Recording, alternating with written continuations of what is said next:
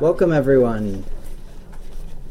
It's time to get started. Uh, this is uh, the tools for data analysis and visualization session. So if that's not where you think you are, uh, go find go find where you're supposed to be. It is not. No.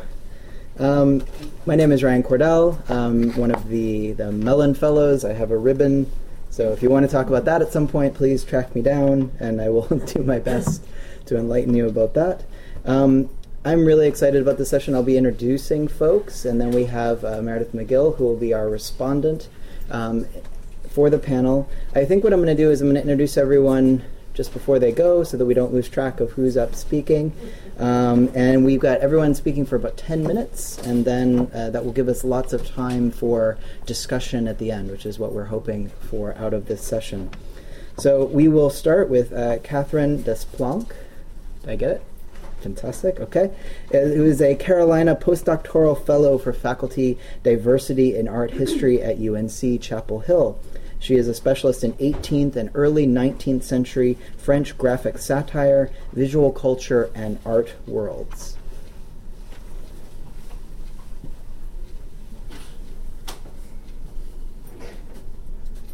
I'm not texting, I'm going to time myself. I, I will also be. Okay, good. I'm going to do, we'll do, we'll both work on it. Okay. Um, so I want to talk to you today about a research project. I'm basically telling you about my dissertation project slash book project um, and the software that I used as an augmented personal research tool. I want to emphasize that because I know most of the presentations today are much larger team-based institutional projects, and this is something I've been able to do individually, and then I'm going to explore scaling up with institutional support. Um, but this is something that you can do at home. Um, so I'm coming from a background of art history and visual culture studies. Um, I'm interested in looking at images in high volume, but being able to still have very intimate encounters with every individual image. I don't want software or computers to read them for me, but I do want to use that software as an accountable note taking tool, as I've said here. Um, I'm currently using qualitative data analysis software, QDA software. This is a type of software used frequently in the social sciences and in market research. They often use it to deal with interview transcripts, the products that come out of a focus group, for instance, and to try to conduct structured research with qualitative data, I found that I was able to use this very easily for a humanities and art historical project without needing to jury rig the software to do what I wanted it to do. Um, I also should disclose I'm a research advisory board member for NVivo. I was invited to this role after working with the software for years. I get nothing financially and only a little bit emotionally out of your investment. no offense. um, I want to introduce my research project to you so that you understand uh, where this is coming from. This is my dissertation title. I can't wait to never see it again. Um, I worked with. Um, I ended up finding 486 images that that were the central corpus. I've, I have two I need to add to them.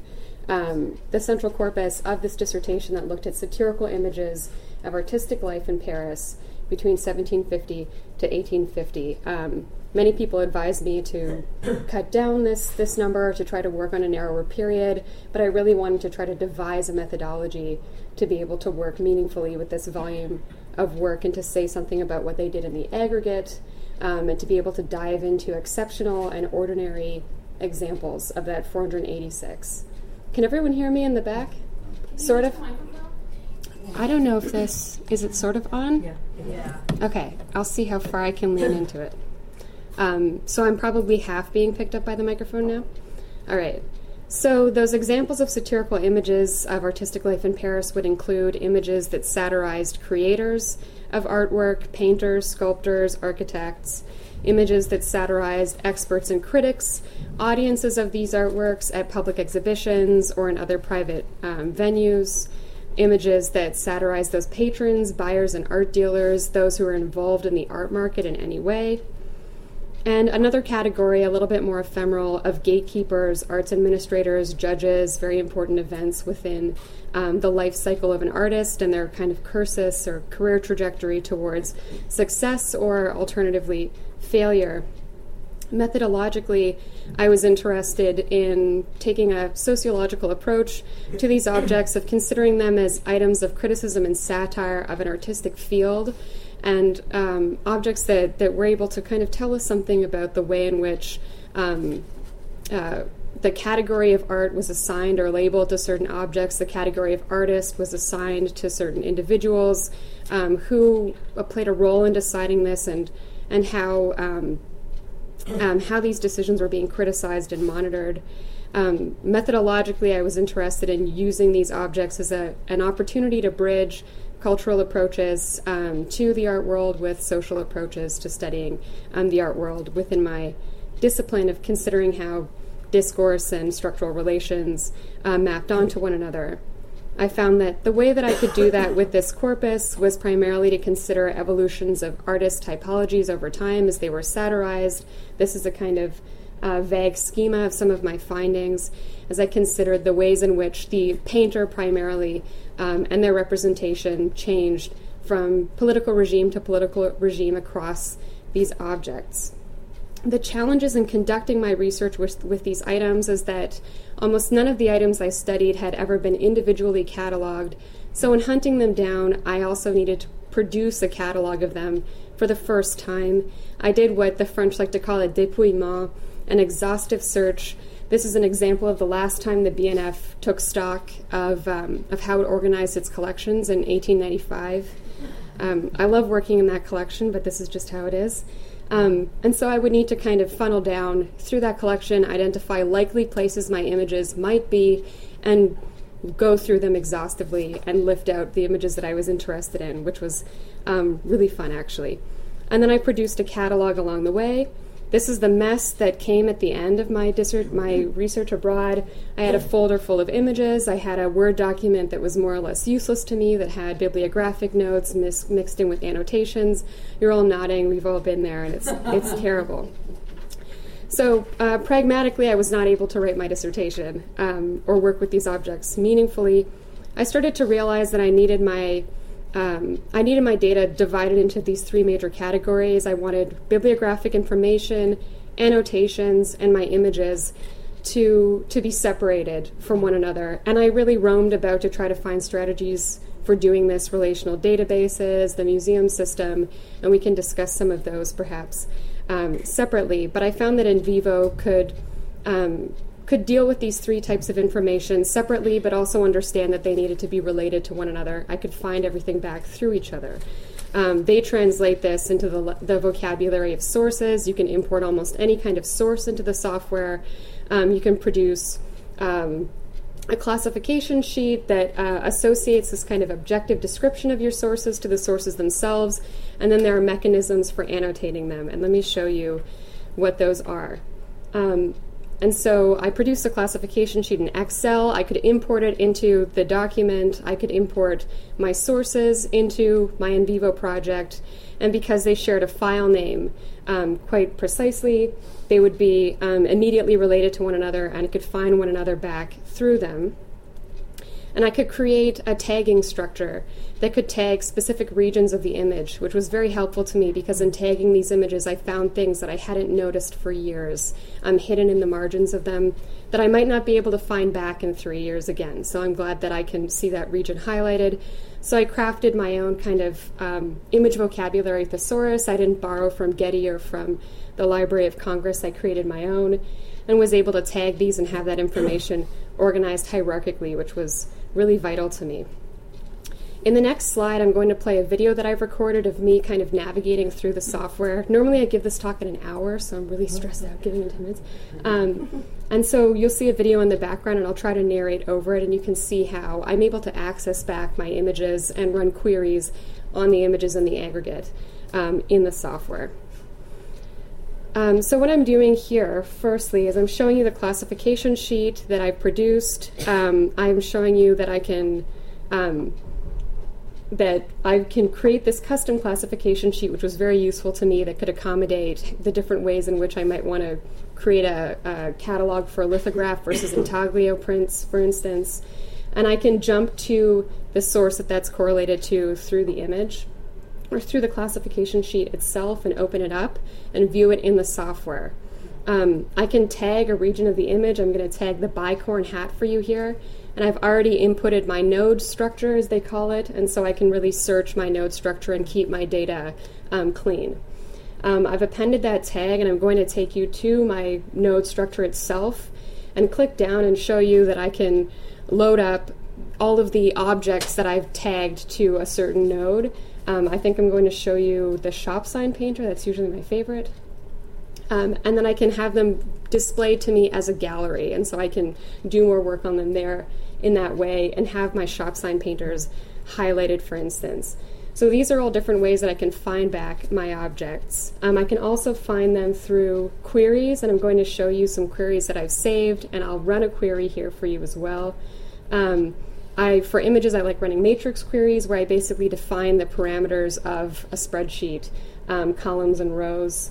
So I'm going to show you for the Ancien Regime and Empire slash Restoration the instances of my, and I'm probably going to show you a shop sign painter again um, because I'm thinking about them a lot right now. So we're going to look at the shop sign painters that appear in those periods. So this is how I can go back through the tagging structure I've created um, and interpolate it in these more refined ways. This is live to my information, to my data, so I can open it up into a gallery view again and view another customized gallery of those shop sign painters that I've coded for the Ancien Regime. Um, and if I decide I want to present this information in a different way, which I did do in my, my dissertation research, um, I can take this um, this and I can preview, for instance, um, a uh, a bar chart, and it's just going to keep looping. And I think that that is really all I have for you today. Um, I was going to summarize a few other things here, but I think you've been able to see everything um, that you need to see. So thank you for your time.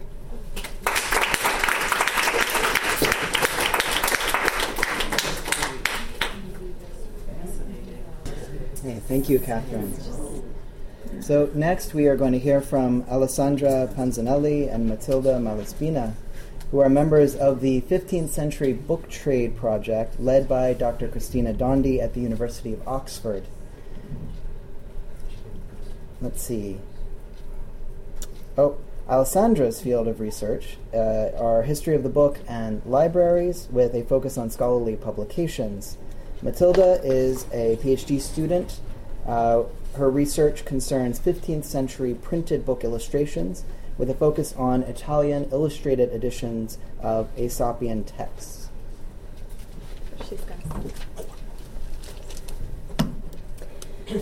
Good morning, everybody. Matilda and I are very happy to be here to represent the 15th Century Book Trade Project. This is a five year project starting in 2014 funded by the European Research Council and led by the University of Oxford by Dr. Cristina Dondi. This project aims to make an assessment and visualization of production, distribution, and reception of the books printed in the 15th century. In short, to provide a scientific basis for rewriting what has been called the printing revolution. Evidence is found in the books themselves. Two databases have been created in order to explore the distribution and reception of books, MEI, material evidence in incunabula, and the cultural and economical context in which books were published, Text Inc. Scientific techniques have been applied to these data which allow to visualize the movement of the books over space and time. The project is also working on the study of illustrations, about which you'll hear from Matilda in the second half of this paper. We are working on the first 50 years of printed books. Today, about 30,000 editions survive in at least one copy. About 450,000 copies are preserved in approximately 4,000 4, institutional libraries. Bibliographic data is taken from the ISTC, while typographical information comes from GEVE. MEI. In order to show you how the project is collecting data on copies and text. We have chosen different editions of the same work, Aesop Fabulae. This is a copy of the edition printed in Verona in 1479. It was once owned by King George III, is now in the British Library. Here you see images of copy specific features such as the King's monogram, the British Museum stamp, but also early manuscript notes and the coloring of the woodcuts. All these are clues for provenance. In fact, in MEI, all evidence is transformed into historical evidence by interpreting it and by tagging it geographically and chronologically. In this case, manuscript notes and decoration are the earliest clues for provenance and are anonymous. But also bibliographical and documentary evidence is used. The book was bought by King George III from Joseph Smith, and we know it from Smith's catalogue only. Then the king's ownership follows, and then the BL, which is the current institution. The current institution is always the last provenance.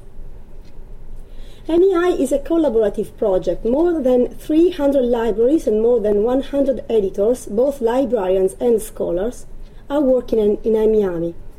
The latest statistics tell us that more than 27,000 copies of 10,000 editions have so far been recorded.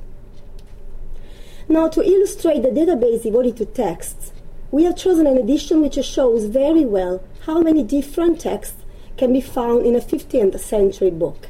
Here, in fact, Aesop's Fabulae appears in a translation from Greek into Latin by a famous author, Laurentius Valla, along with other fabulae written in Latin by a contemporary author, Laurentius Abstemius. Other texts have been added, verses on the title page, a prefatory letter from the contemporary author, and the prefatory letter by Valla, the translator. While in TextInc, we record all these sections by transcribing the incipit and explicit of each textual unit we identify all index and index all the people involved, author, secondary authors, translators, etc., and provide a brief description of illustrations so as to highlight the role they play in the transmission of the text. TextInc has taken over from Bod-Inc. The database has now grown to more than 8,000 editions. Data recording in MEI and in TextInc is used to visualize the movement of books and therefore of texts the software has been created by Professor Min Chen and Dr. Simon Walton at the Oxford E-Research Center. Here, we see the BL copy of Aesop's Fabulae, eh? along with all other copies of the same edition that have been recorded so far. On the right-hand side, there is this inspector that shows us the data pertaining to all former owners. From the results of a general search pertaining one edition, we can focus on one particular copy, such as the BL one, and follow it from Verona, where it was printed, to London, where it is now. A video has been produced and is accessible on our website, where all this is explained in further detail. So I am the one obsessed with Aesops, and it's my fault if you will be hearing of Aesop for another couple of minutes. Um, so in 15th century printers business, uh, woodblocks were a fundamental part of the capital, as much as types, paper, and the press itself. They had an economic value, they could be loaned to other printers, they were exchangeable, and they were marketable. In this context, it is very common to find narrative episodes illustrated with images which have almost nothing to do with the text or to have the same image reused by the same printer within a very small number of pages to represent two different characters. Or, again, cases in which the same woodblock, as in this case, is used to represent different scenes in completely different edition. So this is the, case where um, this block, which was used for the first time in Manfredo Bonelli's 1491 edition of Aesop's Fables to represent the, fab- the fable De Mulet Musca, was then um, copied uh, by um, a few years later by a different printer to um, illustrate this popular edition um, about some contemporary like chronicle events. Um, and again, uh, cases of copies. As it appears here, when a printer from Bologna, Ercole Nani, produced an almost exact copy of Bonelli's edition of Aesop in 1494, in which all images are reversed and the image borders are divided into four different uh, segments rather, rather than being um, printed from the same block of wood. So these cases uh, raise some questions uh, questions which relate mainly to how uh, these images circulated, how did printers use the images, and how the iconographic tradition that they convey moved from one place to the other and from one edition to the other. Um, the aim of the 15th Century Book Trade Project is not to solve all the above questions, but to offer a methodological approach and digital tools which will allow more scholars to address these questions in an effective way. And this is why we created a tool for cataloging and searching early printed images, which allows scholars to combine the possibility of searching images through their visual features only and the possibility of searching them using metadata as query fields. As for the first point, this is a demonstration of searching from a software based on automatic object retrieval technologies uh, that was devised for us by the Visual Geometry Group, which is based at the Faculty of Engineering Science, um, University of Oxford. Um, so this is a reproduction of leaf A1 recto of the Vita Esopi printed again by Bonelli in Venice in 1492. Uh, the image is identified through a sequence of number, including the ISTC number and the MEI number, which refer to its very precise location in a certain copy of the mentioned edition. To discover where else and how many times, and in combination with what else a certain woodblock appears, uh, and was used, I just have to select the, the desired portion of the image, such as in this case, and click search. And it will give me back all the cases and all the occurrences of this woodblock in the same and in different editions. The main goal of this tool is to match the query image with a certain number of other images contained in a given data set and to align the results uh, of the query in order of similarity.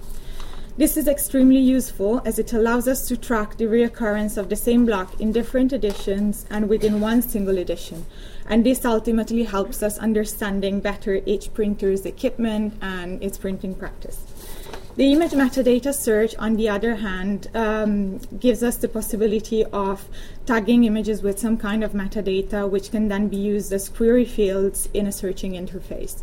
Here you see a sample of the categories that we use to tag images, and here you see um, a screenshot from the um, image annotation tool that the Visual Geometry Group devised for us, uh, and which allows us to tag each uh, cut, each different cut, which is part of an illustration with different metadata without having to physically separate the image. Uh, these metadata, which are assigned accordingly to the description scheme I showed before, can then be used as query fields in a searching interface. This system is being designed to allow um, remote contributions, as MEI was, so that a large number of scholars can collectively annotate a preset repository of images according to a given description scheme. All the work done by the 15th Century Book Trade Project in the past four years and this coming year will be presented in the exhibition Printing Revolution and Society 1450 1500 50 years that changed Europe, which will take place next September in Venice, and you're all more than welcome to join us there.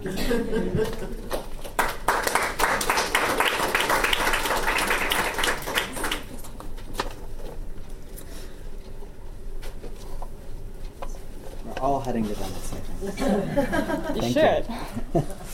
Um, so next we will hear from uh, Elyse Graham, who is assistant professor of digital humanities at Stony Brook University and a Society for the Humanities Fellow at Cornell University.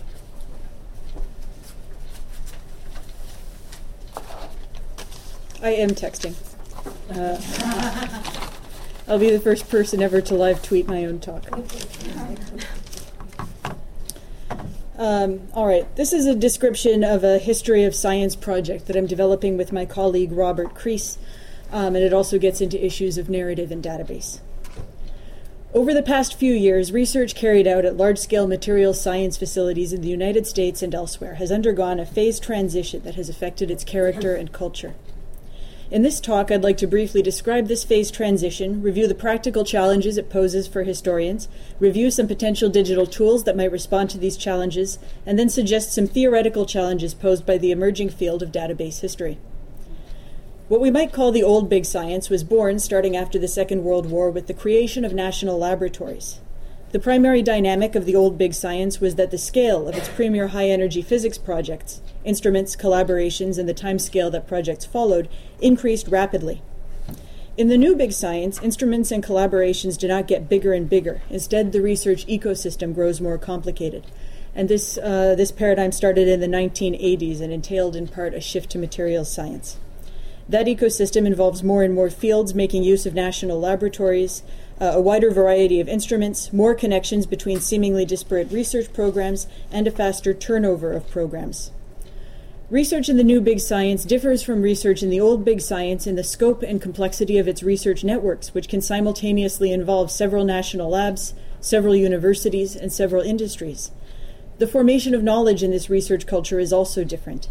Instead of research projects addressing single puzzles, materials scientists often work to pull together a mosaic of properties whose focus may change rapidly with the properties of the materials being produced. That description brings me to the focus of this paper the challenges of telling the story of such a research ecosystem and the opportunities that digital tools and methods offer for meeting such challenges. Consider the traditional methods for investigating the research ecosystem at a science facility. The time honored tools that a historian can bring to such a research project are diverse but narrow. Confined to the length of a book or article, he must choose one or a few currents in the full ecosystem on which to focus. For example, he might choose to track a machine's operational history, its administrative history, or its functional history.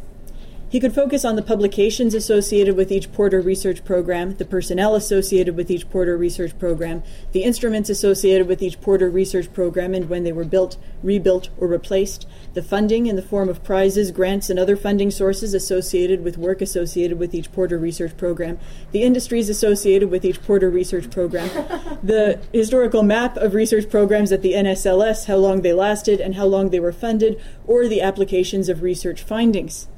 It's our argument, however, that narratives and lists of this kind are of little value unless they're connected with each other. So essential is interconnectedness to the new big science that traditional historical methods, which can follow only a few threads at a time, cannot adequately account for the functioning of this research ecosystem nor explain its achievements. This mode of practicing science can only be fully understood if connectivity and interdependence are placed in the foreground of the historian's attention. Because of the singular dependence of any one factor on an entire ecologic environment, even very basic and traditional questions about the new era of material science are difficult to answer. For example, what biological science is happening at material science facilities, and how has this science evolved? More detailed questions are still harder. What are the connections between specific kinds of biological research and other fields like physics, chemistry, and engineering? How have these connections evolved over time, and how are they related to the evolution of broader social concern about health epidemics and so forth? These are interesting and important questions, not just to science historians, but also to scientists, administrators, funding agencies, and policymakers. As it happens, we too live at a moment characterized by transformation in our forms of knowledge production, defined in part by new tools that facilitate the rethinking of research objects in terms of uh, connections and relationships.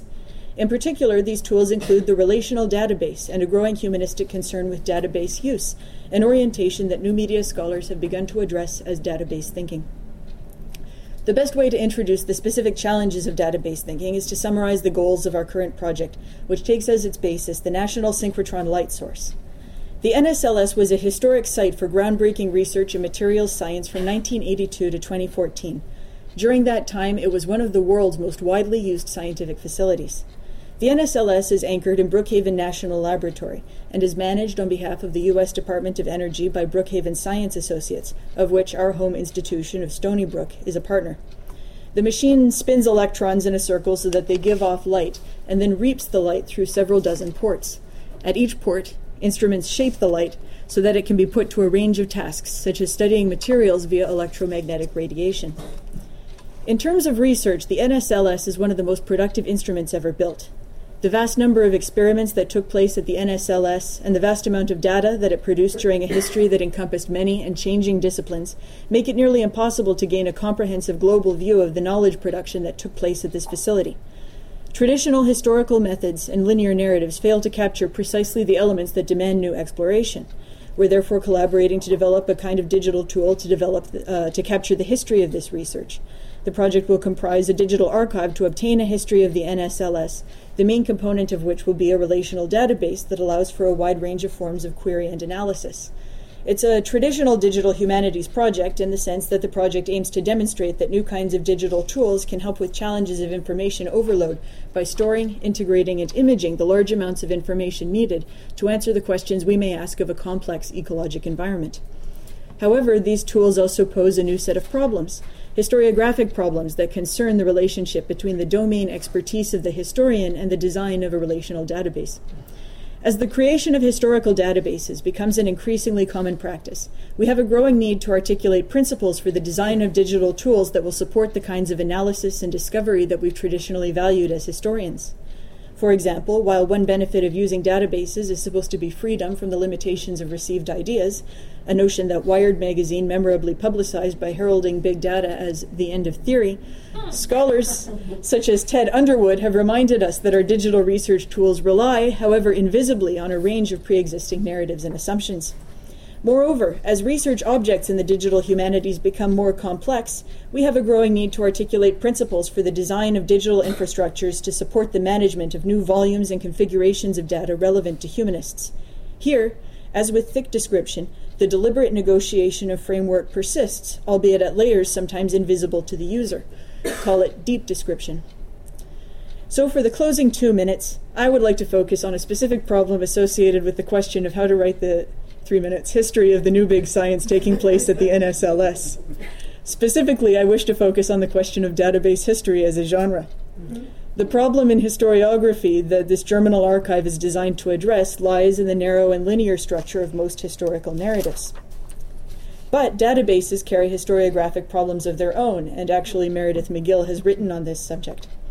While the structure of a database evades traditional narrative elements such as sequence and fixed order, a database designed by and for historians may still capitulate to narrative in the sense of the embedded logics of the discipline.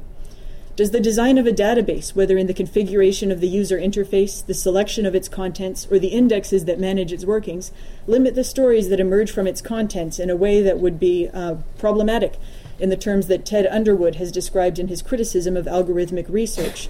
The limitations are unseen to the people performing the search who think that the search process therefore has no limitations. A related question is Would the involvement of human agents in managing this database limit or predetermine the uses that will be made of its contents? This question regards the database as an analog not to a book, but to a journal, like Annales Representations or uh, Sociologique, which not only curated scholarship but also famously nurtured distinctive schools of practice. Because the field of history and the schools that comprise it are under the control of a professional community of historians, the information structure that grounds a historical database will reflect a necessarily partial and perhaps even political set of interests. In other words, can there be any kind of database other than a politicized database? Early answers to these kinds of questions suggest probably not. But since this feature is part of what makes a historical database as an artifact evaluable as a contribution to the discipline, it may well be worth thinking about how we might foreground it and embrace this inevitability as an opportunity. If database thinking entails thinking in terms of classifications and relationships, then the integration of database thinking with historiographic thinking represents not an end of theory, nor, in a term that was famously applied prematurely to our postmodern technological society, an end of history, but rather an extension of the historiographic tradition into the materially grounded, practice based domain that Matt Ratto has called critical making. Thank you.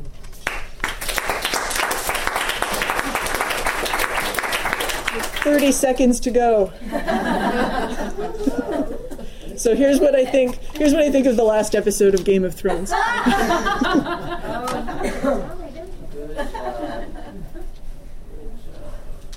Didn't even get to my red card it's one of the joys of moderating, uh, I guess. Uh, so we will next hear from Rebecca Hankins, who is an associate professor and a certified archivist and librarian at Texas A&M University. her research. Her research uh, intersects with her pro- professional work that centers on the African diaspora, women and gender studies, and popular culture as it relates to Muslims and Islam. Thank you. So, uh, as you can see at the bottom, I have my Twitter and uh, the other collaborative uh, partners, our Twitter accounts. So, feel free to tweet, a, tweet away. So um, this is a project that was funded by um, Texas A&M's Research Division of Research, and it is a um, proof of con- concept project um, that was funded by PESCA. And the individuals who are part of that project are uh, Amy Earhart, me, myself, uh, Ives, um, and Sarah Potvin. And as you can see, we all had different roles, but we were all co PIs on this particular project. Some of our major contributors were Nick Laiacona, who developed our uh, database, our um, the database that we use to um, enter our data, and we had graduate students who uh, assisted us in putting together, and uh, even much more important was uh, one of our colleagues who digitized all of the materials that we um, needed for this project. So, the basis of our project really was to diversify the digital canon. And um, Amy has written quite a bit about that in terms of, of how so a number of groups, um, people of color, women, the LGBTQ community, has been left out of much of the digital canon. And so this project was hoping to. Um, uh, explore and to really bring uh, these other literary um, jewels back into that canon. So, what we did was we found that bibliographies allow us to, you know, bring back that cattle, uh, that to, to really get us to um, develop tools where we can show the um, value of this literature. And so that was part of our argument. We wanted to, um, you know, show what materials are out there that we don't see as often enough and show that they are just as value, valuable in terms of, of their um, content. so we, what we wanted to do was, um, again, transform these printed bibliographies, and I'll show you some of those, and I'll talk about why these particular bibliographies are important and, and how they also show um, that there's other works out there that we really need to start exploring in this particular area. So we started with two bibliographies and two bibliographers. In both cases, um, they were very, they were taking very assertive roles. Um, they were trying, they were very active in developing these bibliographies. Um, the first one was a librarian archivist, um, pretty much considered one of the um, mothers of the um, archival, uh, especially when you're talking about black bibliography. Dorothy Porter Wesley. She was at Howard University, um, Moorland Spingarn's collection, and she wrote pretty much uh, quite a bit on the contributions of African Americans. And she was working in an area uh, in the 1940s, 19 from the 1930s really to the 1960s and 70s, um, talking about the value and trying to make sure that African American works were included in the canon. The other individual works we're using is a professor at the University of Illinois. He is considered what we call the father of what is e-black studies, and he was a traditional scholar of black literature, and um, he developed this whole notion of e-black studies, where um, he really felt it was important to not so much to uh, include black literature in the canon, but to develop our own canon. so these this is some of the works we used in our project, and as you can see, uh, both of these individuals were um, traditional. They had traditional bibliographies, uh, unique features in their bi- bibliographies, and we wanted to um, show. Uh, in, in, particular, in um, Professor Alkalimat's works, they range from uh, calendars, dissertations, while um, Dorothy Porter Wesley stuck basically to books and articles, but he included a wide range of material. And so we wanted to f- find a way of uh, digitizing this material and putting it in our tool. And this is more about uh, the collection that Wesley had at Howard. And these are these were the newsletters that we digitized. they were from 1983 to uh, 1991. There were very complex uh, information that we had to digitize, and um, so what we did was we tried to map out the structures of each of the bibliographic citations. We needed to uh, consider how we wanted each record to be developed, and then map um, the uh, taxonomies onto that, which we developed these uh, pretty elaborate taxonomies for the students to enter. So the students entered all this data into our um, our tool, which was created by out of the Neo4j um, pro, uh, project. And so these were some of the structures of that data and how we collected them and how they were to enter the information. So we had, if this happened, if something shows up, or if there's some uh, individual or place or something, they, they knew where to put this information. And this is only got one of our um, graphs, but each of these nodes uh, are supposed to tell you how many works were done by an individual, what places they were. So you could pull out that data and find out if this individual's name is there, where are other works by that individual, where were they doing that works, where were conferences, where were um, theses and, and, dissertations written. So it was supposed to uh, include these elaborate connections and all of this data from uh, the bibliographers bibliographies were included.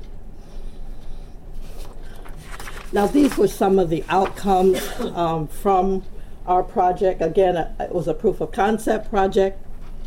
So the most important thing for us as we started was how we were going to assign credit, how we were going to work together as um, all of us were uh, faculty. And so how do we assign the credit? So that was one of the first things we did was set up our rules of engagement and we continue. That's why on all of our works we include everybody's names. We uh, talked about the value of have, having student participation. That was important to us. Um, one of the things that we, uh, I guess, ran into was it was so much data. How do we develop um, projects so that they are meaningful? And so we've, we've been talking about developing smaller projects. And one of the things that we're going that I've been talking to other uh, scholars about is what would be of value. And so, one of the things that I'm looking at is how we can pull out black conferences, um, the various conferences, and where they were located during this period, and try to develop a GIS mapping project out of that. We need to create more robust visualizations, and that's something else we're working on in terms of the tool. We're also working on grant applications. We're developing um, scholarly articles about this and presentations like this so I can gain feedback.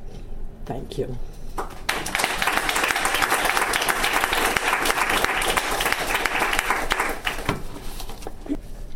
Hey, thank you, Rebecca. Our last uh, roundtable participant will be Dot Porter. As the curator of digital research services in the Schoenberg Institute for Manuscript Studies, Dot participates in a wide ranging digital humanities research and development team within the context of a special collections department. Dot's projects focus on the digitization and visualization of medieval manuscripts. Thank you. Yes. This has been a really fun panel to, to listen to because it's so wide ranging. Um, and so now we've got the medieval, we've got the medieval manuscripts now moving, moving along. So, um, and I don't think I don't think I included. Sorry, can you all hear me? Okay, okay. I don't think you included the fact that I'm at the University of Pennsylvania. I, I, I think I left that out of my think, out of my I bio. think assume- I think we can assume this audience will know where the Schoenberg Center. is. Okay. Perhaps. But in case you don't, University of Pennsylvania. So we're in my current hometown. So, excuse me. So I am going to be talking about uh, VisColl, which is a system that we've been working on uh, for about four years to um, model and visualize the physical structure of medieval manuscripts or collation. So VisColl, visualization, visual, visualizing collation.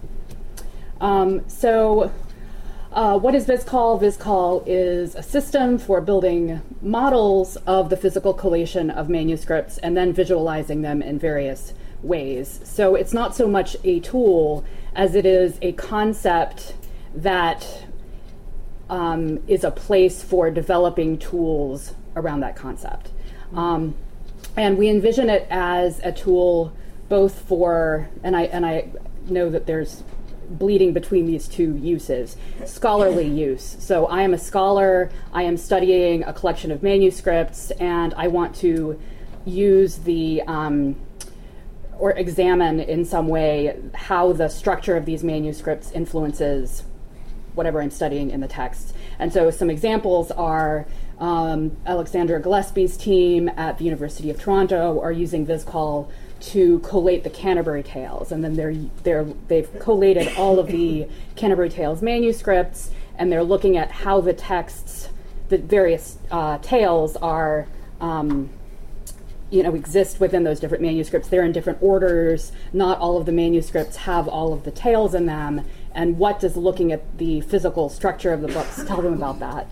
Um, Lisa Fagan Davis um, is at Simmons University, and she's also the um, uh, executive director of the Medieval Academy of America, and she's been spending several years reconstructing a missal that was taken apart um, in the early 20th century by Otto Ege, who's a very famous biblioclast. And she's been going around and finding the pieces and putting them back together. And she's been using VisColl as another way to, to do that. So she's sort of recreating quires.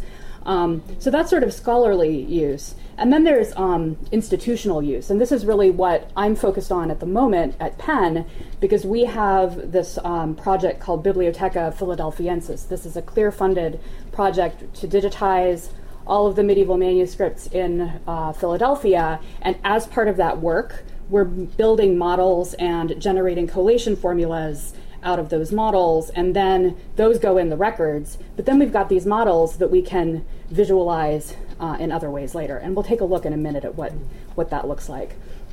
So here's our team. Um, it's um, not a big team, and we have never had funding for it except for the team at um, the University of Toronto, which is they're developing their own tools uh, using the VisColl data model. Um, and so they have money from the Mellon Foundation. Otherwise, we're basically, I guess we're funded by the Schoenberg Institute because they pay my salary.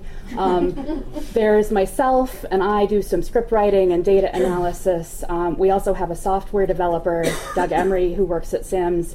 Um, Alberto Campagnolo um, is currently a postdoc at the Library of Congress. He is a book conservator, a digital humanist, um, and he does uh, data analysis. And when we look at the diagrams in a minute, he's the person who developed the SVG that um, controls the diagrams.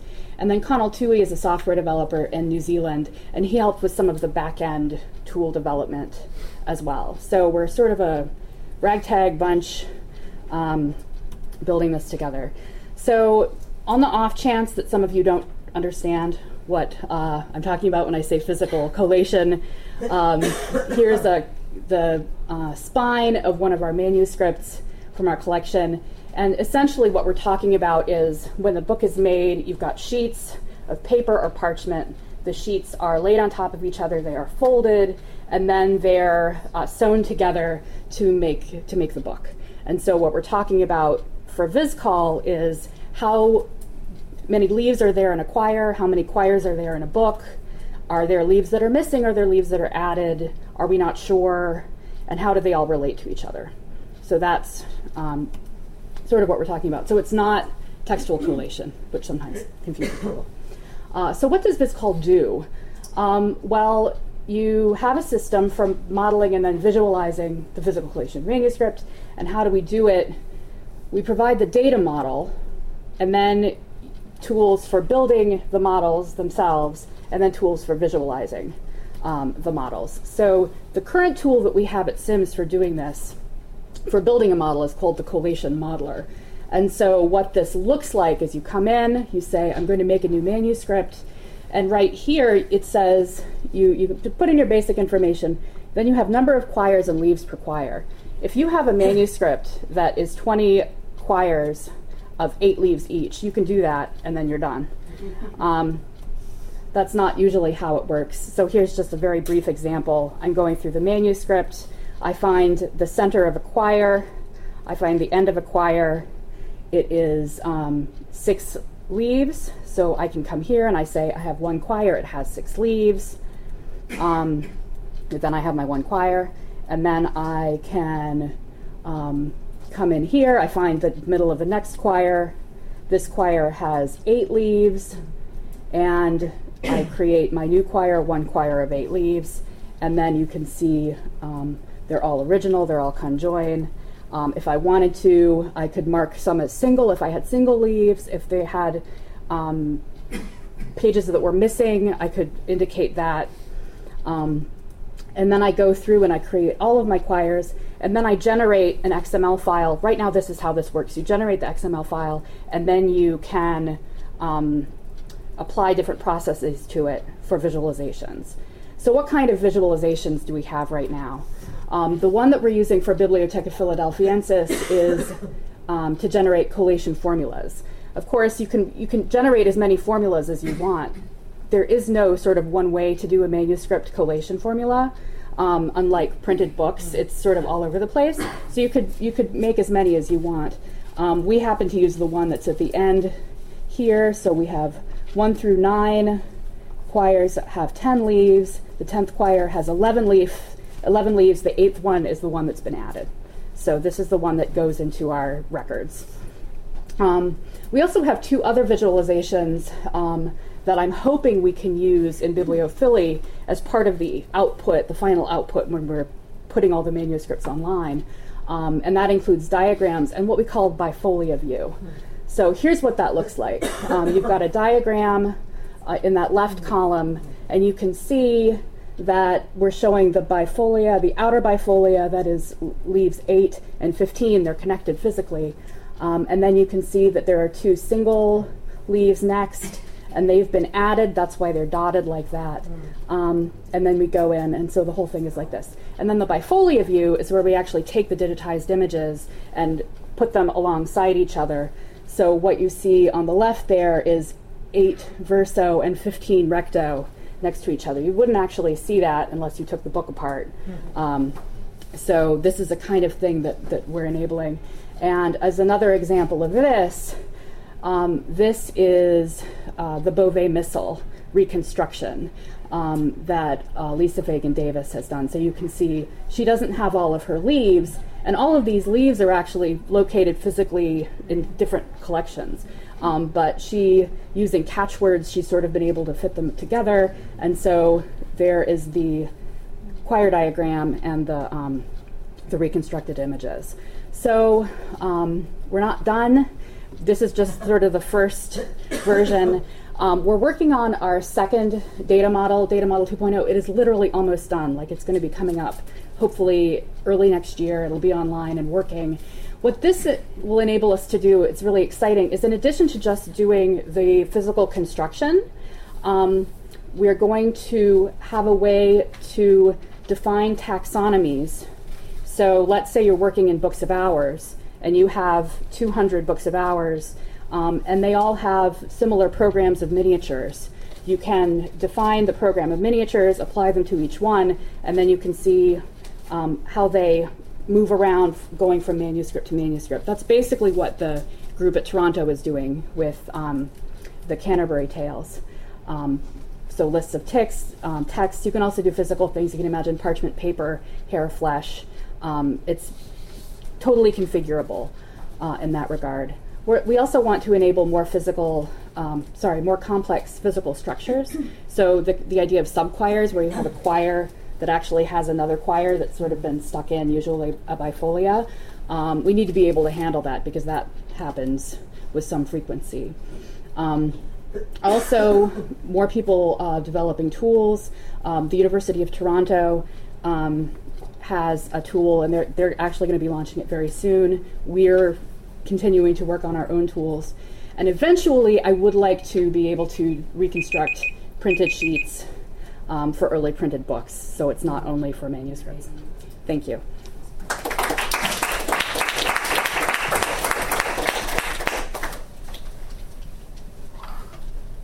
Okay, so to start our discussion period, I'm, I'm very pleased to introduce one of my uh, intellectual heroes, uh, Meredith McGill, who teaches 19th century American literature and culture at Rutgers University.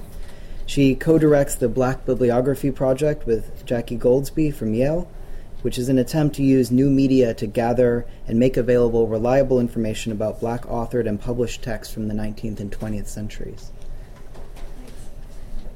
I apologize in advance for my voice, uh, and I heard echoes of coughs, and uh, so we have, can have solidarity with people with uh, the, the cold that's going around. I just want to identify sort of three themes that I saw working through these uh, papers and then open things up for discussion. Um, it's tremendously exciting to uh, hear these papers juxtaposed, not only because they move us from uh, the medieval period to the present, but also because you can see how bibliographic oriented thinkers are thrilled by the capacities of uh, digital technology to help us arrange and assemble aggregates. Um, you know, this morning we were learning that the bibliographic tradition goes way, way, way back. Uh, uh, and so scholars have been thinking for a long time about how to think about multiples. Um, so aggregates, rather, not in, in English departments, we, uh, uh non-bibliographically minded English departments, or in, teachers of English, uh, talk, have this ideal notion of the text. You're always talking about the same text. Um, the ideality of the literary text. Uh, but once you once you bring back the materiality of the text into the question, you've got the problem of multiples.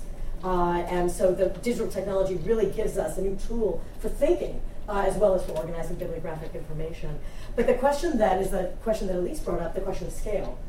it's one thing to be thinking about uh, in sort of mind-bending ways, the, the, the largeness of big science and its ecosystem uh, but uh, our first presentation was really about uh, a personal database, uh, a, a middle-sized um, uh, arrangement of bibliographic data, right? Uh, and in fact, that's something that the humanities have done. I think that's an interesting turn in digital humanities, is not to think only about thinking at scale, but how can we carve out of the too much stuff that we have a usable, uh, smaller or mid-sized archive that's still bigger than, that, than the ideal text or pair of texts or our single literary tradition. So I think questions of scale run through all of these presentations and would be interesting to talk about. I mean, incunabula are great because they're, it's, it's, it's, that sort of middle-sized project, right? I work on early mass print, that moment when there's too much print to even think about. So I, uh, I'm interested in these tipping points of scale and, and what projects work and the parameters. Uh, I'm also really interested, it came up, uh, I'm borrowing the phrase from the last talk, we learn by doing this, not just aggregating information doesn't just give us what we know, more of what we know, it actually shows us what we don't know. Uh, and that seems to be one of the most valuable parts of, of uh, working, uh, doing bibliography digitally, uh, is uh, it calls your attention to what we haven't seen before, what we don't know, that corner of the image uh, in Kathryn's, uh, um, the, you know, the bicorn hat. Uh, and while you're coding that, you see something else that you wouldn't have thought to code, uh, right? Um, so yeah, a- aggregation scale, uh, and the question of how we can surface, how doing digitally oriented bibliography is an opportunity to surface these questions of choice and delimitation, and, and you know, to come up with some kind of language for making clear what we've learned we don't, what, what's not in our database, um, uh, right? And, and what it would mean to have a kind of ethics of um, transparency uh, and also almost like a modesty, right? Uh, as we scale up in the number of things we can handle, how can we uh, most accurately and most precisely talk about what's there and what's not there. And what we've learned, sadly, over many years of work, uh, we're not capturing with our data. So that's my quick pulling of these things together, but they raise so many interesting questions. I'd like to turn things over to you, and I'll just call on you and try to keep a queue if it gets busy. And, and I wonder if it would make sense to uh, ask the panelists. We could turn some of these Yeah, chairs turn around some of the chairs around, so that would be great, so you guys are all up in the front, and I'll stand on the side.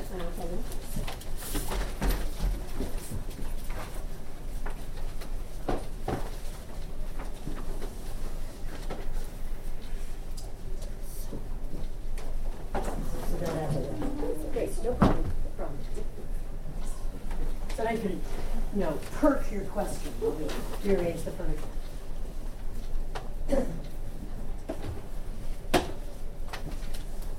Yes? So we've heard about data modeling from Dot. I can't see you, but I'm sure. I'm right here. um, and there was really interesting discussions about looking at the ways that uh, databases have been structured historically. Um, I'd love to hear from any of the panelists of thinking through how they're structuring their own databases to be aware of the biases and questions that they're asking. Mm. Right. To structure the databases or even to mark or highlight those limitations. Uh, this is a subject that my colleague Bob Crease has been thinking about a lot. He's a historian of science, and uh, he'd like the, the, the database that we're constructing to reflect some of his own ideas about um, about the process of science and how it works. In particular, he's interested in the notion of uh, of an experiment as a performance. Uh, that is, the various dimensions of performance the actors, the props, the funding, the scripts, the audience, the reviews, the sequels, the techniques, the managers, the theater provided by this machine itself, the management of the theater, and so on. Would get would get in, um, would become an aspect of the database and the entities and the attributes that we choose in, in constructing the database. Mm. Uh, um, this would also mean, of course, that, um, uh, that, that we would be quite aware of, of this project as reifying some of his ideas about, about how science works. On the one hand, um, it, it may provide uh, a, a broader spread of, um, a, a, a broader spread of, uh, of entities and attributes for people to work with. That is, there may be results that people find when they, uh, when, when they do searches that they hadn't expected because they don't um, think using his particular angle of thought. Uh, on the other hand, if we're not transparent about the way that we're organizing the database, as you said, an ethics of transparency, you know, we don't want to um, uh, uh, fall into the uh, mistake of having people believe that the the um, uh, uh, people who are uh, people who are coming to this a little bit naively, as as we often do when we're historians approaching machines, uh, of believing that um, uh, of, of believing that there isn't a tilt or a politics to the way this thing is designed, and that the answers that we're receiving are are actual answers that haven't been hmm. arranged in any sort of way. Does anybody else want to respond to that very useful question? Yeah. Well, in, in the case of our, because we're dealing with material that is much more contemporary, it's 1983 to 91, the two things that we did leave out, which in some ways can be problematic, but also it could be problematic to put them in, and that was uh, sex uh, of the individual, the gender, um, and race. Um, so we were very careful uh, not to include those because you know making assumptions about individuals. Um, so and and also when we did names, we were very careful about how we um, put those names in and, and, and for people to um, pull from the entire uh, individual's name. So there were, there were complications of, of doing that, but also being more sensitive to um, the current times and, and being uh, aware that um, gender is fluid and so is, um, you know, what people's race. So we didn't include those kinds of things, which can be problematic in some ways because sometimes you do want to know who is writing in these particular areas. So yeah.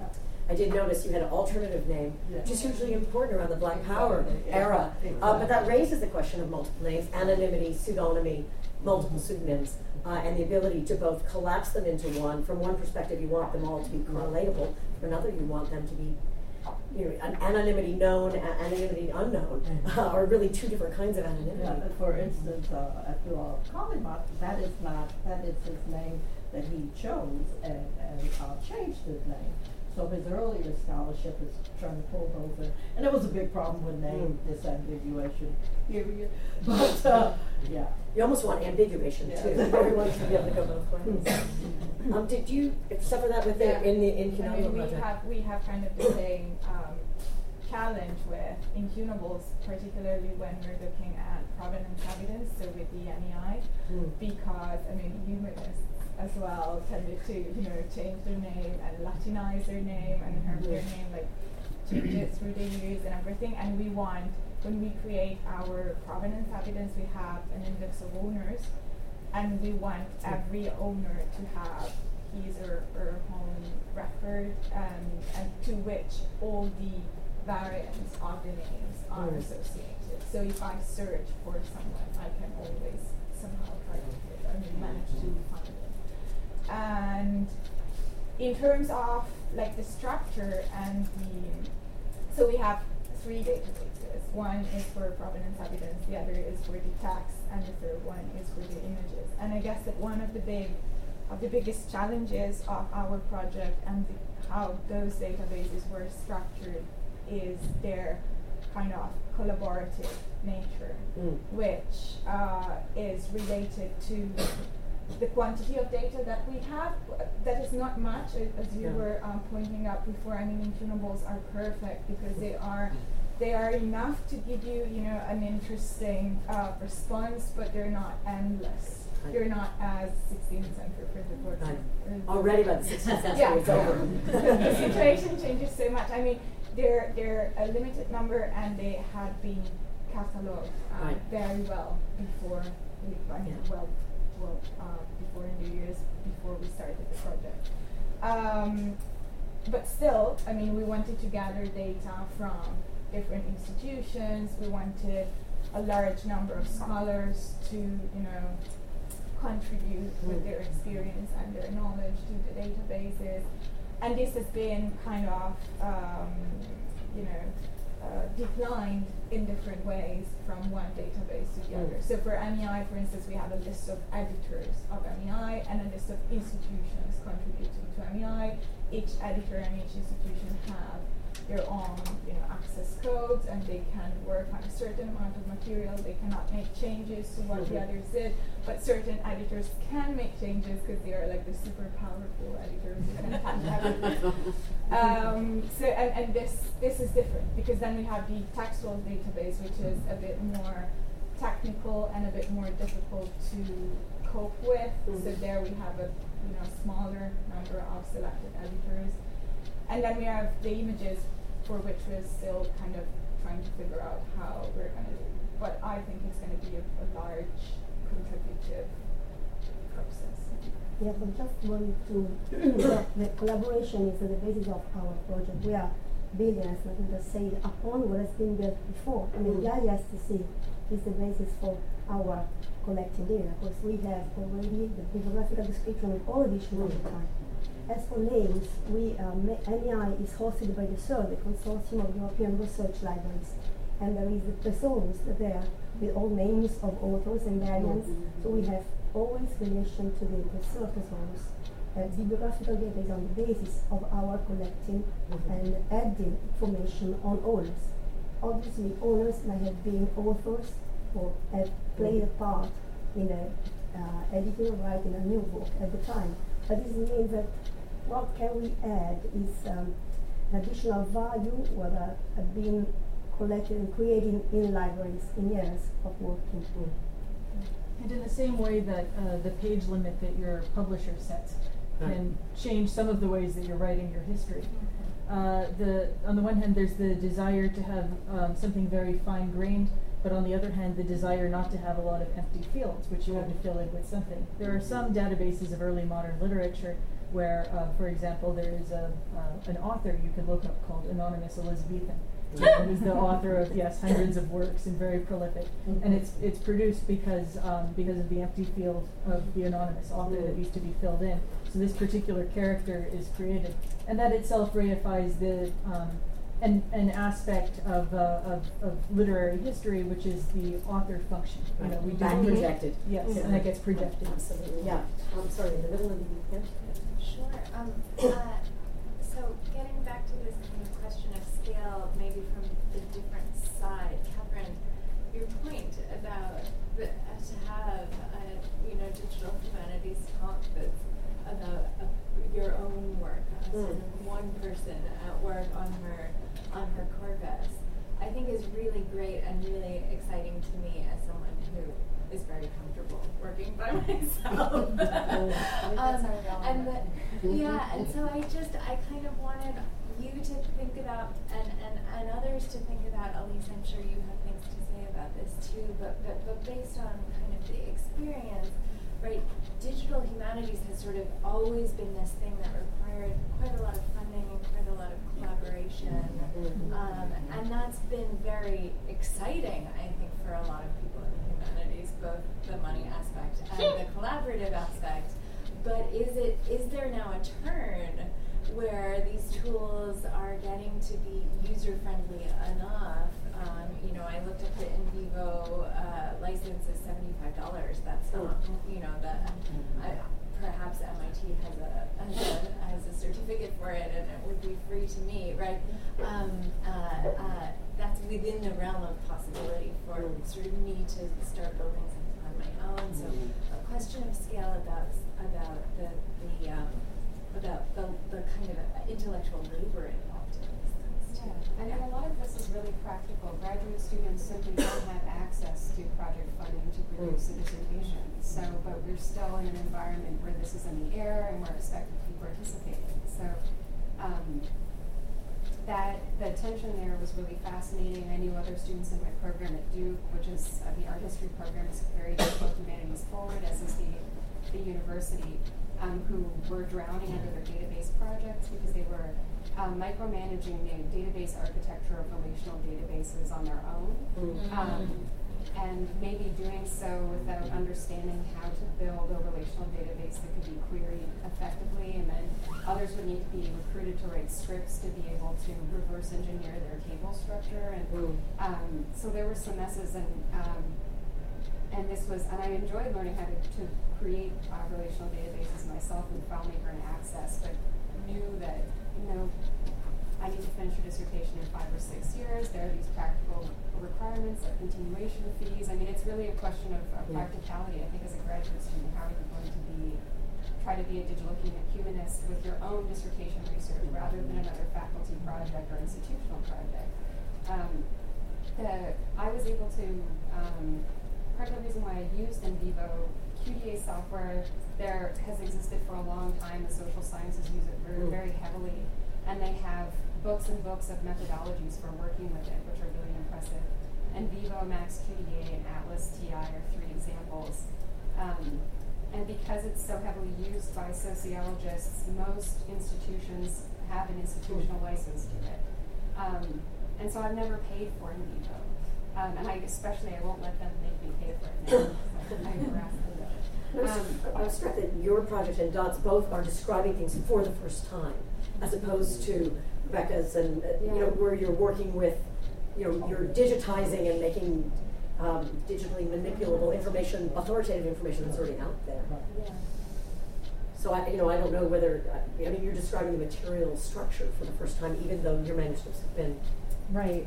Well, some of them, so they've been, cat- most of them have been cataloged, the Right. ones that we're doing. And they have been, you know, those catalog records might include collation formulas. Like somebody has looked at them before and figured that out, but it's putting it in this, sort of doing it in a different way that opens it up for further work. Like, what are you going to do with a collation formula? You look at the collation formula and you say, oh, well, okay, so I have an idea now, sort of, of how it's put together, but Mm. that's different from looking at a diagram, Mhm. which is why a lot of um, a lot of bigger projects will not. You you don't expect to find diagrams in a library catalog, but if you are working, you know, if you have a book that's about a manuscript, there will be a lot in there.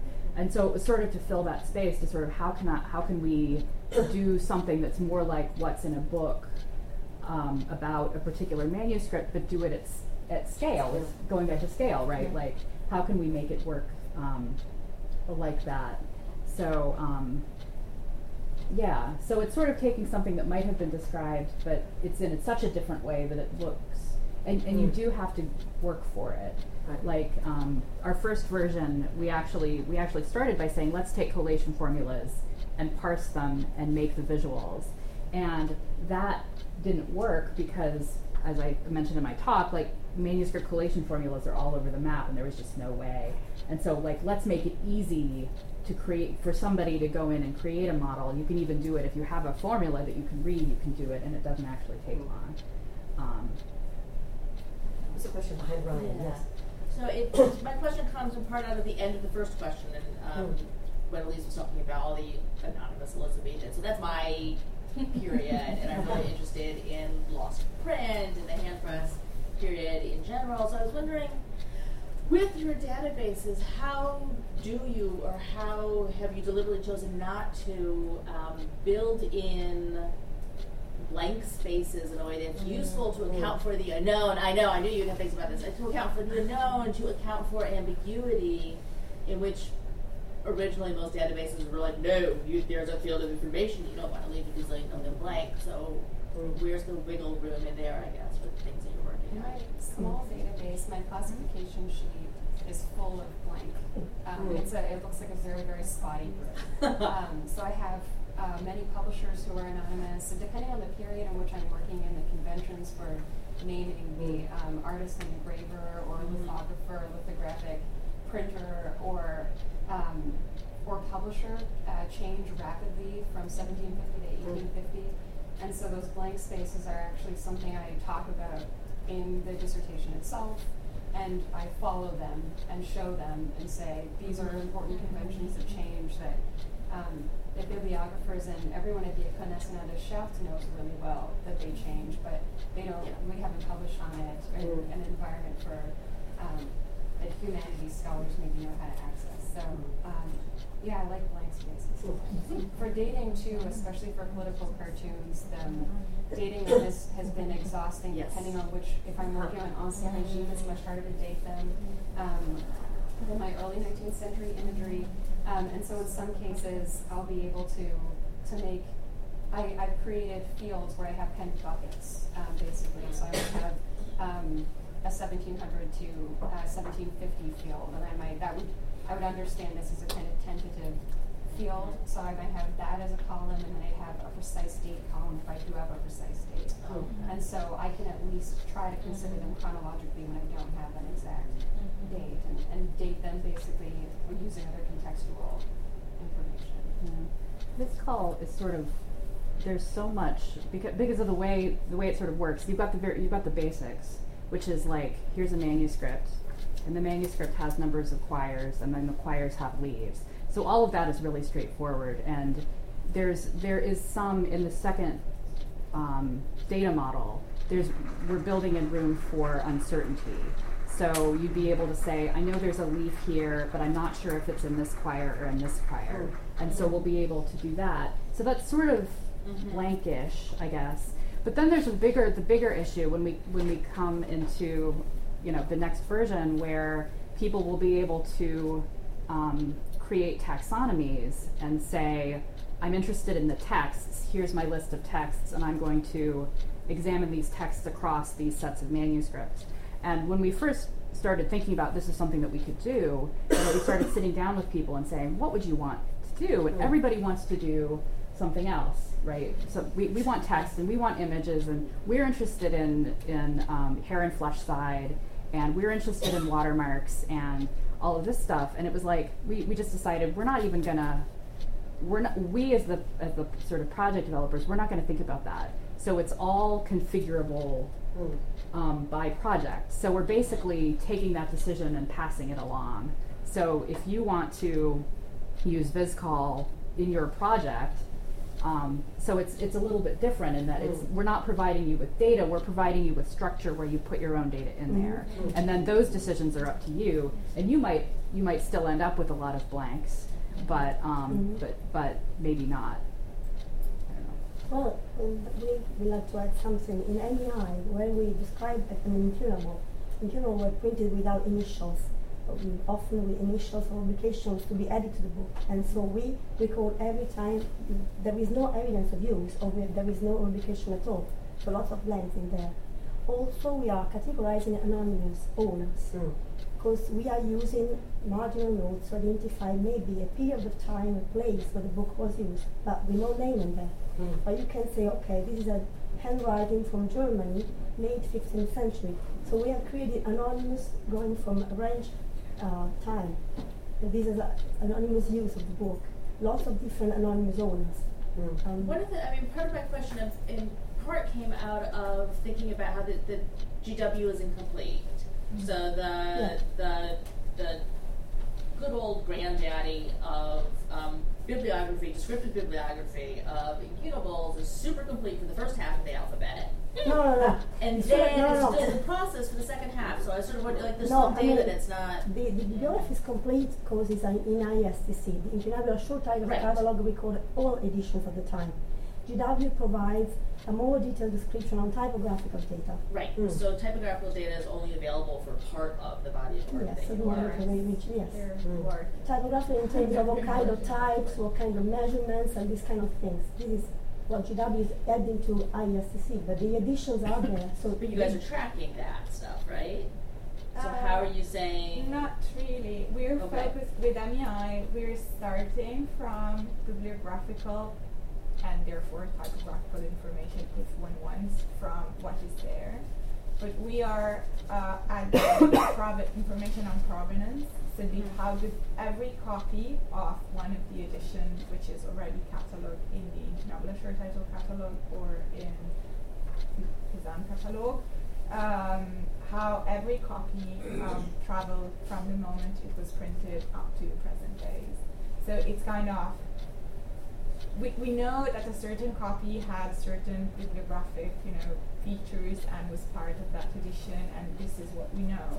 But who used it, where the book was, uh, how it was annotated, how the text was read, uh, what, uh, uh, how much did it cost? So if it was sold or bought by someone, this is not described in the International Short Title Catalog. This pertains to the provenance and is what we're doing. To So, turn, yeah, no, no. Oh, to turn the subject 10 degrees to metadata, it's been interesting to watch the spread of folksonomy archives, Yeah. that is hashtags, and the hashtag for this sec- section is speed dataing, by the way. Oh, Um, man. it's been interesting to watch the, watch that spread as a, as a, as a kind of um, uh, engagement on a massive scale with the impossibility of um, getting every, you know, there are there are uh, there's, there are um, uh, impossibly narrow, you know, categories created by hashtags, which are a kind of theatrical aside that express the impossibility Mhm. of getting every category that you would want in order to, you know, organize. So, you know, in narratological terms, every database is a tragic database in the sense that you can But folksonomy archives, A lot of folks- nodding. folksonomy archives are satirical databases because they're an expression of the impossibility of getting one or even a million na- master narratives that would cover this kind of information, these texts that we handle. Ryan, you're trying to get in on this. I just I wanted to pick up on what seems like a theme that's coming out. Um, I, it's in all the papers, but there's a few specific examples, which is about the of reconfigurations of the materials that you're all talking about. So I mean, I first started thinking about that with Kathryn's presentation, where you're you're tagging these particular kinds of images, and then you can sort of you know reassemble your collection on the fly to sort of just uh, uh, which kind of painter is it again that you kept pointing us to? The shop sign. painter. the shop sign painter. And all of a sudden, you've got all the shop sign painters sort of collected in one place in a way that one imagines they probably haven't been in the physical archive, right?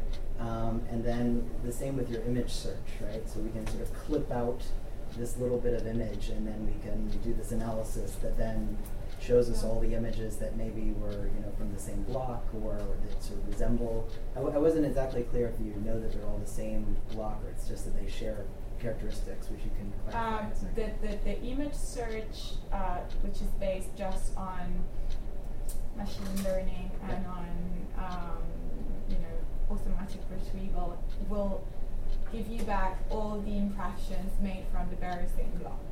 Then you can combine this with uh, metadata search, Sure. where you can search for all the images, I don't know, which contain a wolf or which Mm. contain a woman. Right. And then you can, you know, browse through them and then you can pick one and see how many times that particular block has been used and by which printers. And so this allows you to do kind of, you know, cross research. So here too, though, you're like clipping from all these Yeah. books, right, and then putting all these clippings together virtually. Uh, Hel- uh, Ellen Gruber Garvey has this word morselized information, which I love. I use all the time.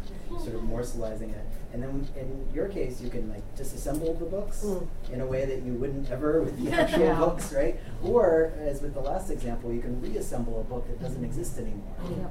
Right, in order, so there's just all of these ways in which the information is getting put back together, taken apart, reconfigured, and I just wonder if folks have a kind of like reflection on how how that affects the, the research process or what we can say about these materials or our bibliography. It does affect a lot because I before I started working with this project, I studied a particular period of time and production. I was looking also at the images, and I had to use my eyes, and I had to use bibliography to compare images and to say, okay, this is imitation, this is made with the same block, when and where.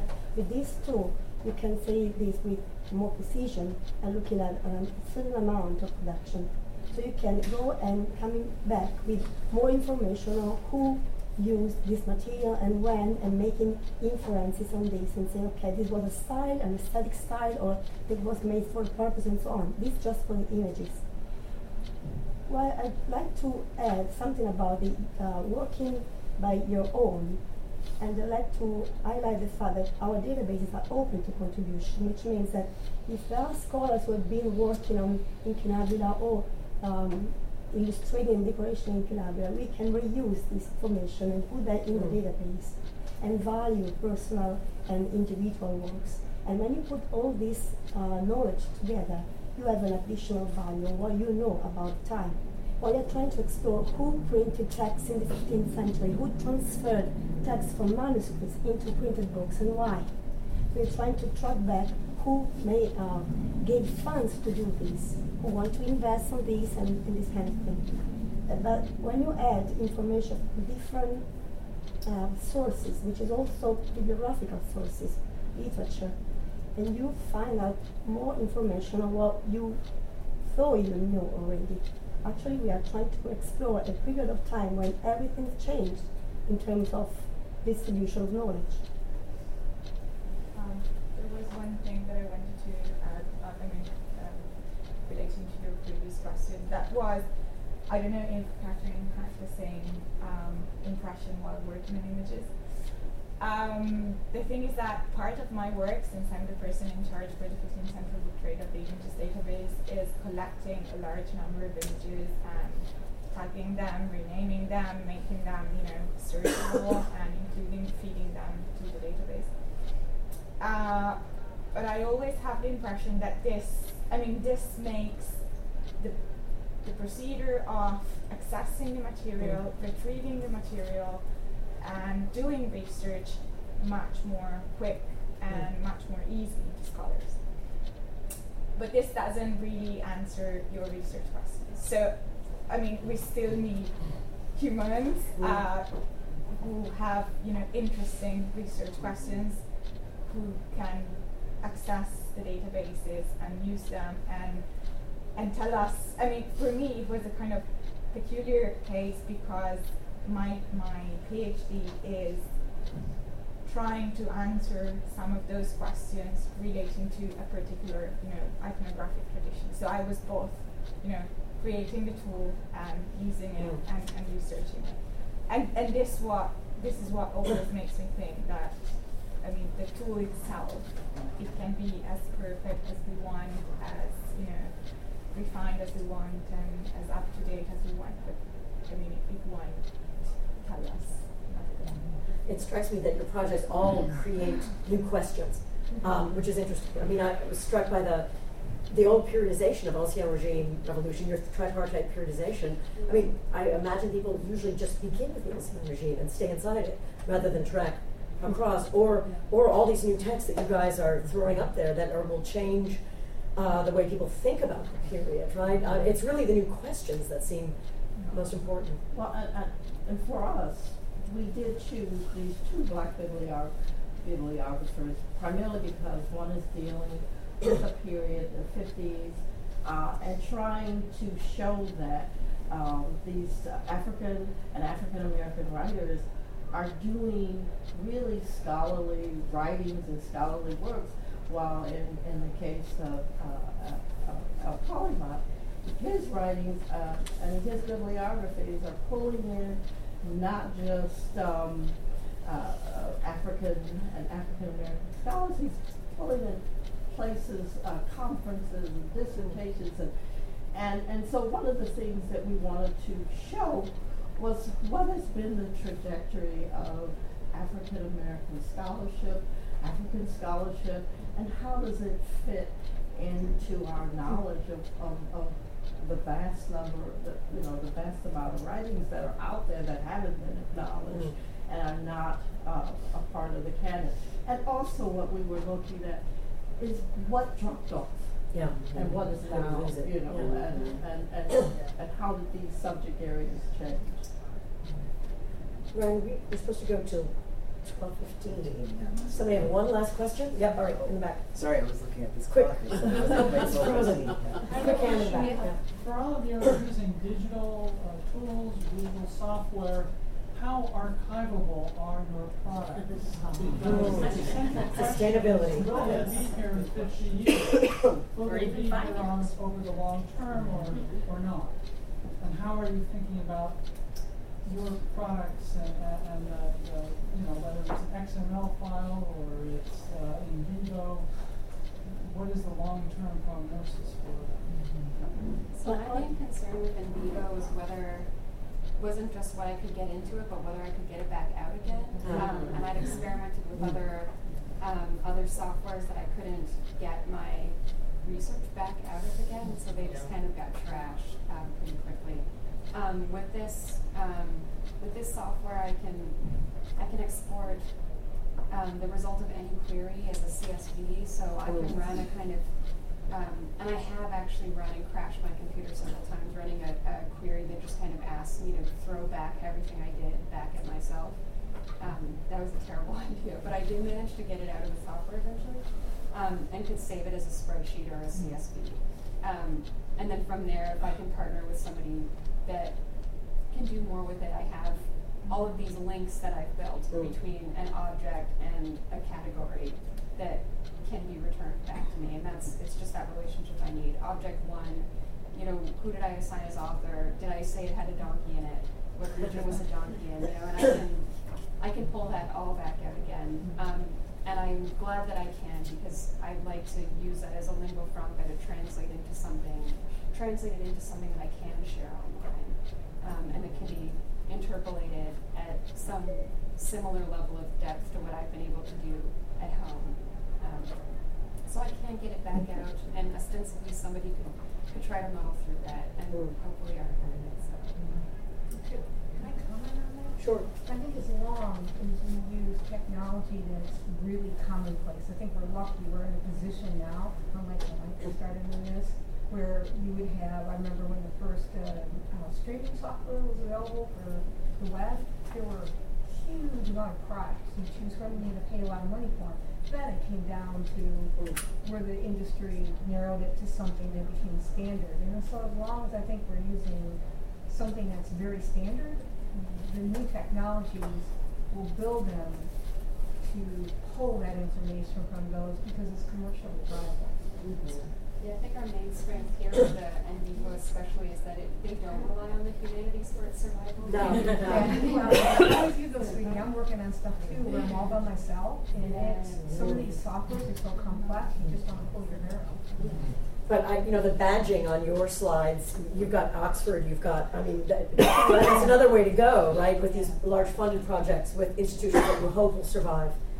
Whatever comes But tomorrow. MEI is closed. Yeah, Well, yeah. I think that this Yeah, yeah. I am an archivist, so Yeah. absolutely making sure we can Well, do print copies. Our databases are hosted, MEI by the CERL which is a consortium of European Research Lab for the purpose to be hosted and maintained over time because there are data from a lot of libraries Mm. and it is not uh, just with the project or for the project. Also, the, the other database is TEXT-inc is conceived to have a digital bibliography which has to be complete and to be available to everyone. I want to highlight the fact that all our data is available to any scholars to contribute for a part, but also to use it. So we want to be open, and as based on open access software has been developed in Göttingen and MEI and in Oxford. So mm. this is conceived to be available forever. I mean, this is the idea. I think we've run out of time. Thank you for a wonderful panel.